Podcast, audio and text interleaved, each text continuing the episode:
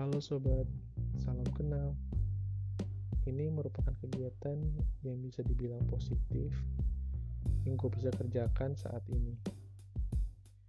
Emang isinya gak jelas, karena emang anaknya gak jelas kan.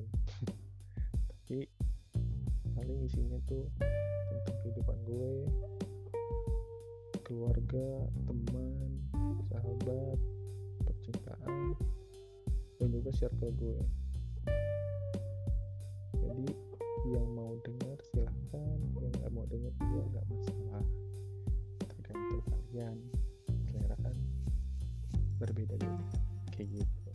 Jadi thank you yang udah dengar, salam kenal, thank you, bye bye.